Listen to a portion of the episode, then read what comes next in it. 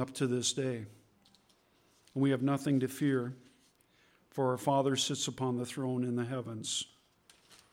And he does not let a trial, tribulation, or anything come upon us that he has not already given us the cure or the deliverance therefore of. Blessed be the name of the Lord. so today we're continuing in Acts of Yeshua's emissaries, Sheliachim. This is chapter uh, 25, and we should be able to complete the message today. Blessed be the name of the Lord. Acts chapter 25. And to fully understand this in its fullness, let us begin in verse 1, but we'll be going deeper, uh, verses 9 through the, to the latter portion. Three days after Festus had entered the province, he went from Caesarea to Jerusalem. There, the head Kohanim and the Judean leaders informed him of the case against Shaul, and they asked him to do them a favor of having the man sent to Jerusalem. They had plotted to have him ambushed and killed en route. Festus replied that Shaul was being kept under guard in Caesarea and that he was about to go there shortly himself. So he said, Let competent men among you come down with me and press charges against the man if he has done something wrong.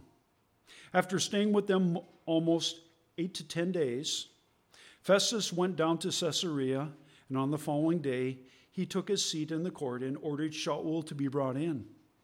When he arrived, the Judean leaders who had come down from Jerusalem stood around him, bringing many serious charges against him, which they could not prove. In reply, Shaul said, I have committed no offense against the Torah, to which the Jews hold, and not against the emperor. But Festus, wanting to do the Judeans a favor, asked Shaul, Would you be willing to go up to Jerusalem and be tried there before me there on the charges? Shaul replied, I'm standing right now in the court of the emperor. And this is where I should be tried. I've done no wrong against the Judeans, as you very well know. If I'm a wrongdoer, if I've done something for which I deserve to die, then I'm already I am ready to die.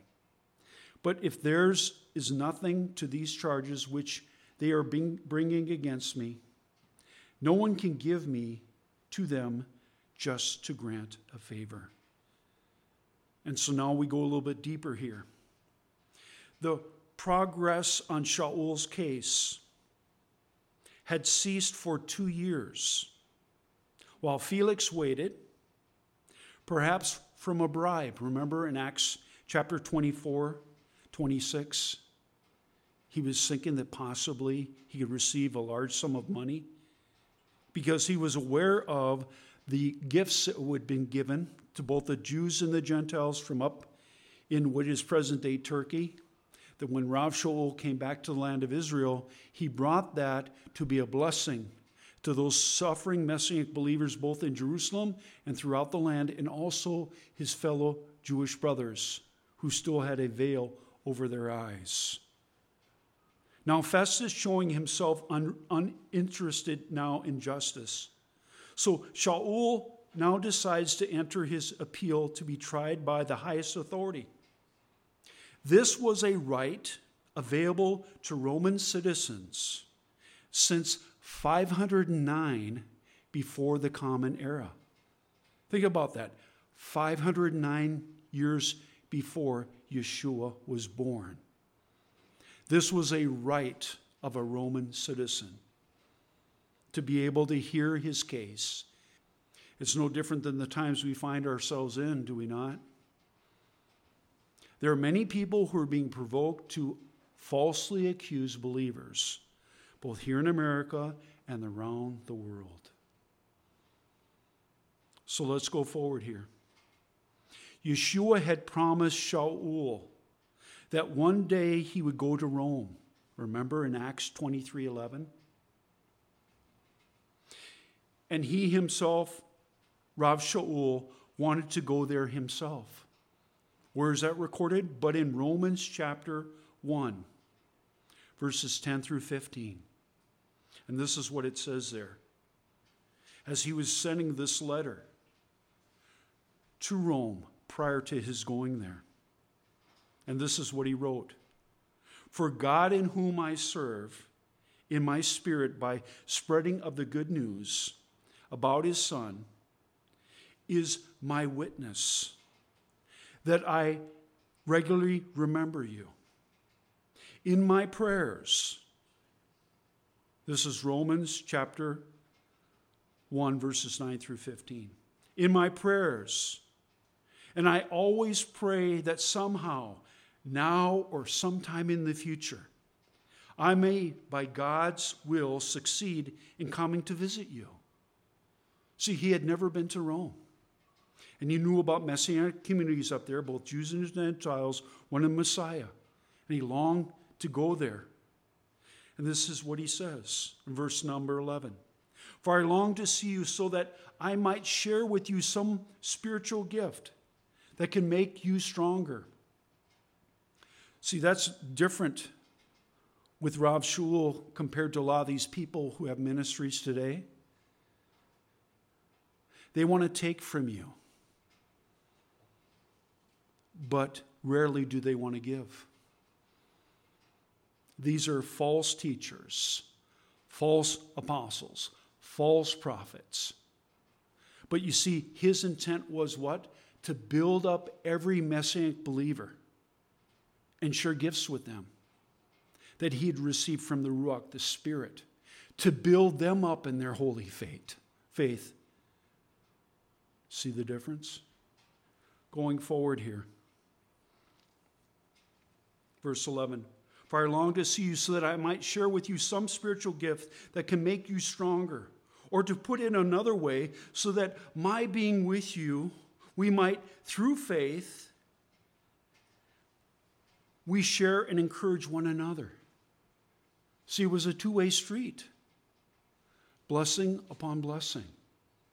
We're to give and to receive of one another, to build up one another in your holy faith. That's why it says in Hebrews this do not forsake the assemblies of yourselves together.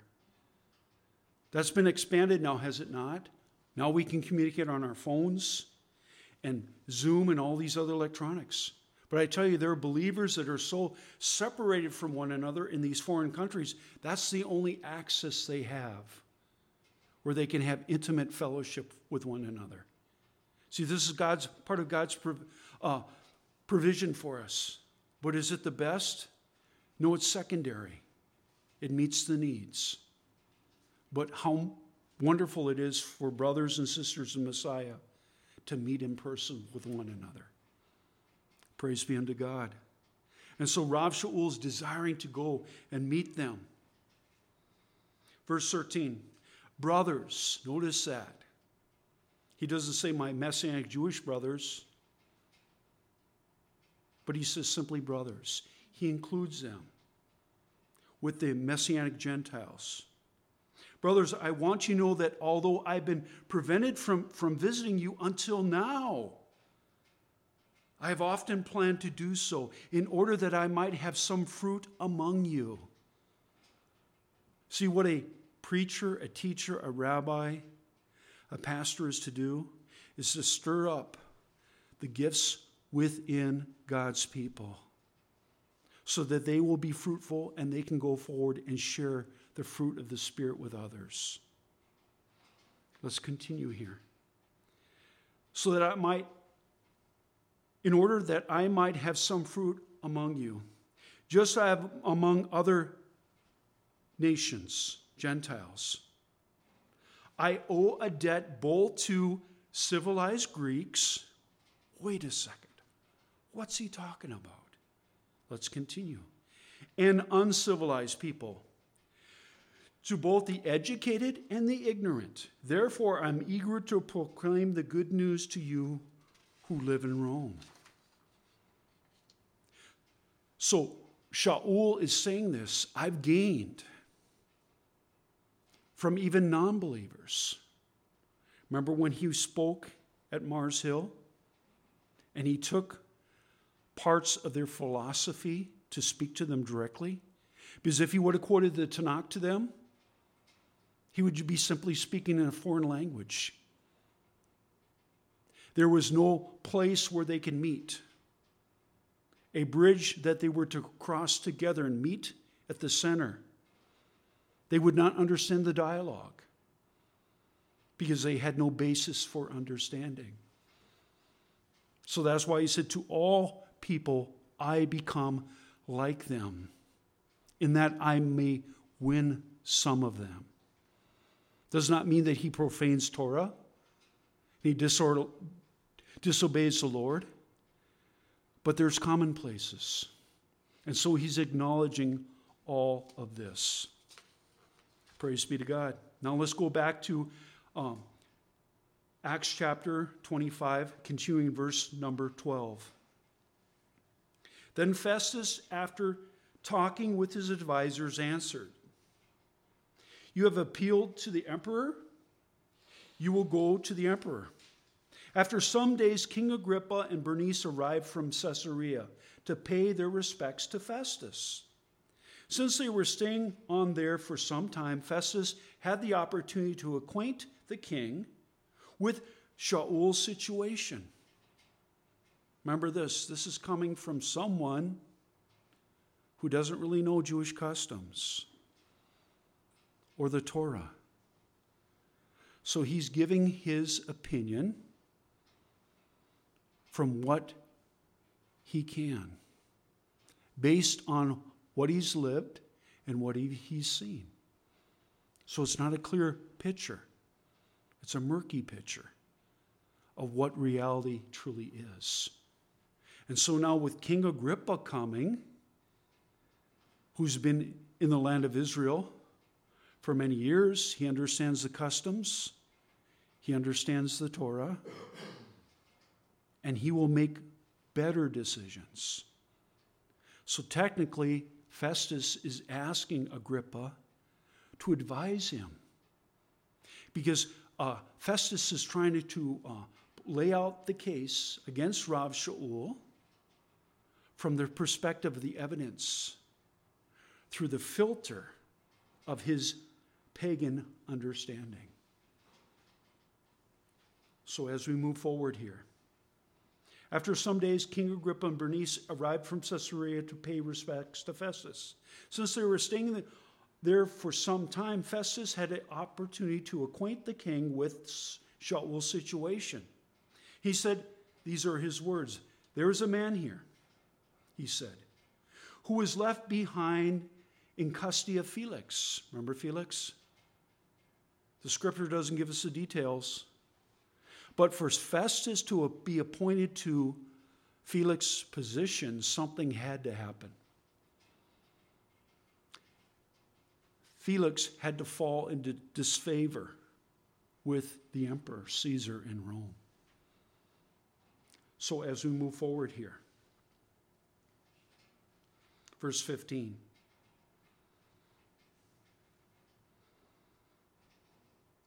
When I was in Jerusalem, the head Kohanim and the elders and the Judeans informed me about him and asked me to pronounce a judgment against this man.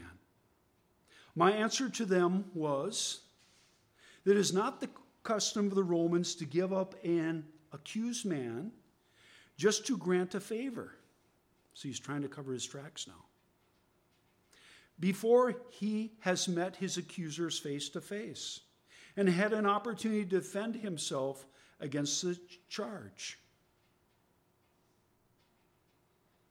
And so now, as we dig a little bit deeper, Shaul longed to reach Rome himself. And he finally did in bonds, in chains. Where is that found? In Acts 28 16, which we will later go into. As for Shaul's uh, complimenting people of the world that he'd gained some wisdom from.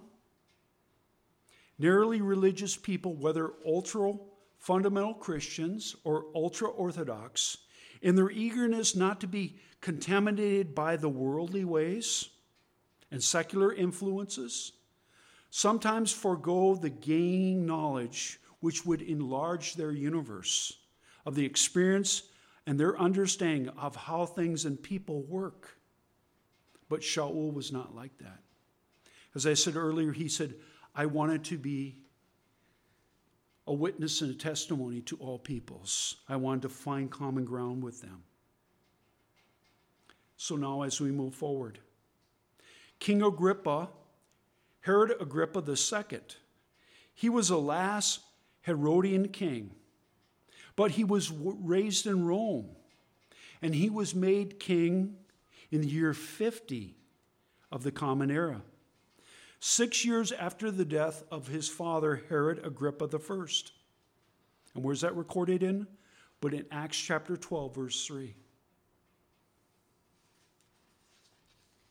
His capital was Caesarea Philippi, or modern Banias, at the foot of Mount Hermon, some 40 miles northeast of Caesarea. Northeast of Caesarea where modern Israel, Lebanon, and Syria all three nations meet. Bernice was Agrippa's sister, so their relationship was incestuous. Felix's wife, Drusilla, Acts 24 24, was a sister of both. As Alan has shared, in the Roman world, to gain authority and power and to raise yourself up in the status quo, you would marry into different families. As Alan stated over and over again, it was simply a political contract to better yourself in your position of power and authority. And when you come from a narcissistic mindset, it's all about you. It's nothing to do with love or compassion. It's simply a contract. If you study the kings and queens of Europe, you can see what, what has taken place. Let's go forward with this. Bernice was later the mistress of two emperors, Vespasian and Titus, and almost became an empress herself. Obviously, she had long since given up whatever vestiges of Jewish religions or morals that she may have had before in her early upbringing. And so now going forward here, back to verse 17 of Acts 25. And so when they arrived here with me, here Festus is speaking about those men, those competent men that came up from Jerusalem. So when they arrived here with me, I did not delay, but took my seat in the court the next day and ordered the man brought in. And when his accuser stood up, instead of charging him with some uh, serious crime, as I expected, they disputed with him about certain points of their own religion, and particularly about somebody called Yeshua who had died, but who Shaul call, claimed was alive.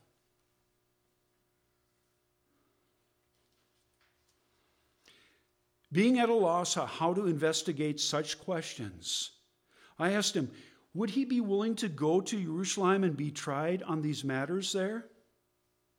But since Shaul appealed to be kept in custody and have his case decided by his imperial majesty, I ordered him to be held until I could send him to the emperor. Agrippa said to Festus, I myself have been waiting to hear the man. Tomorrow, he replied, you will hear him.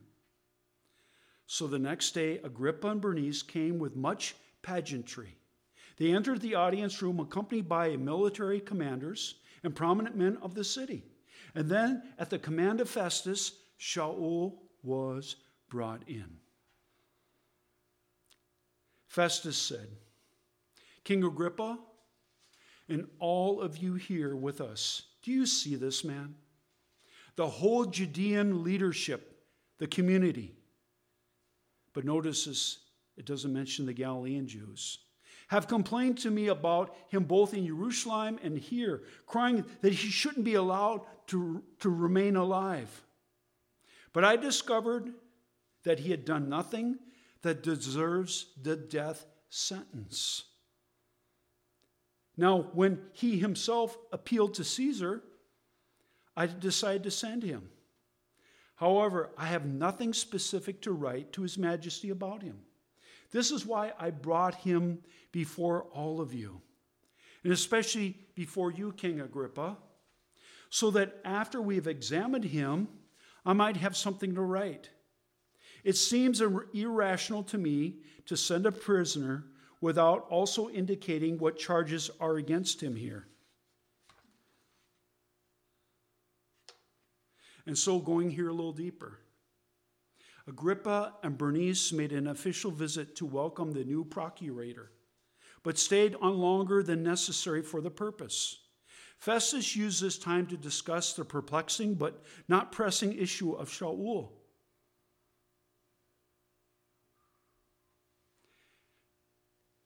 Now, in Acts 25, it says this Acts 25 19 a very, very similar circumstance that took place.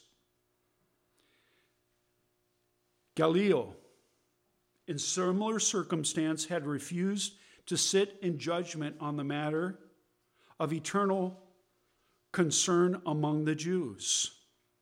And let's turn to that right now. Acts chapter 18. Rav Shaul was falsely accused in the past. Here's another Gentile, judge, procurator over a certain village that had the power and authority to render judgment. But this is what it says. But, but when Gallio became the Roman governor of Achaia, the unbelieving Jews, and we have to underline what are unbelieving Jews? They're unbelieving that Yeshua is the risen Messiah. Made a concerned attack on Shaul and took him to court saying this man is trying to, to uh, persuade people to worship God in ways that violate the Torah. Shaul was about to open his mouth when Gallio said to the Jews, Listen, you Jews, if this were a case inflicted injury or a serious crime, I could reasonably be expected to hear you out patiently. But since it involves questions about words and names and of your own law, then you must deal with it yourselves. I flatly refuse to judge on such matters. And he had had them ejected from the court. So you see, this one pagan judge had more sense than Felix and Festus combined. So, Festus was less wise. Nevertheless, this Gentile's description of the dispute was about certain points of their religion. That's why the reason was for additional evidence that truly proves this that Messianic Judaism is truly is part of Judaism. So now going for, back to Acts chapter 24. Festus said to King Agrippa, and all of you here with us, Do you see this man? The whole Judean leadership community has complained to me about him, both in Jerusalem and here, crying that he shouldn't be allowed to remain alive. But I discovered that he had done nothing that deserves the death sentence. You know, after he said that, he should have said, Now I release him. You Judean leaders, you members of the Sanhedrin, go back to Jerusalem. I find no fault in this guy. You're asking for his death? Well, he doesn't meet the requirements here. But Festus wants to continue to play games because he knows that if he impedes on Shaul, because Shaul was born where? In the city of Tarsus, which is presently in the, in, in the nation of Turkey, that he said and he was a Roman citizen. He had that right to appeal before his majesty, Caesar. So, as we're going forward here, but I discovered that he had done nothing that deserves death sentence. Now, when he himself appealed to the emperor, I decided to send him. However, I have nothing specific to write to his majesty about him. This is why I brought him before all of you, and especially before you, King Agrippa, so that after we've examined him, I might have something to write. It seems irrational to me to send a prisoner without also indicating what the charges against him are. And so now we've completed Acts chapter 25.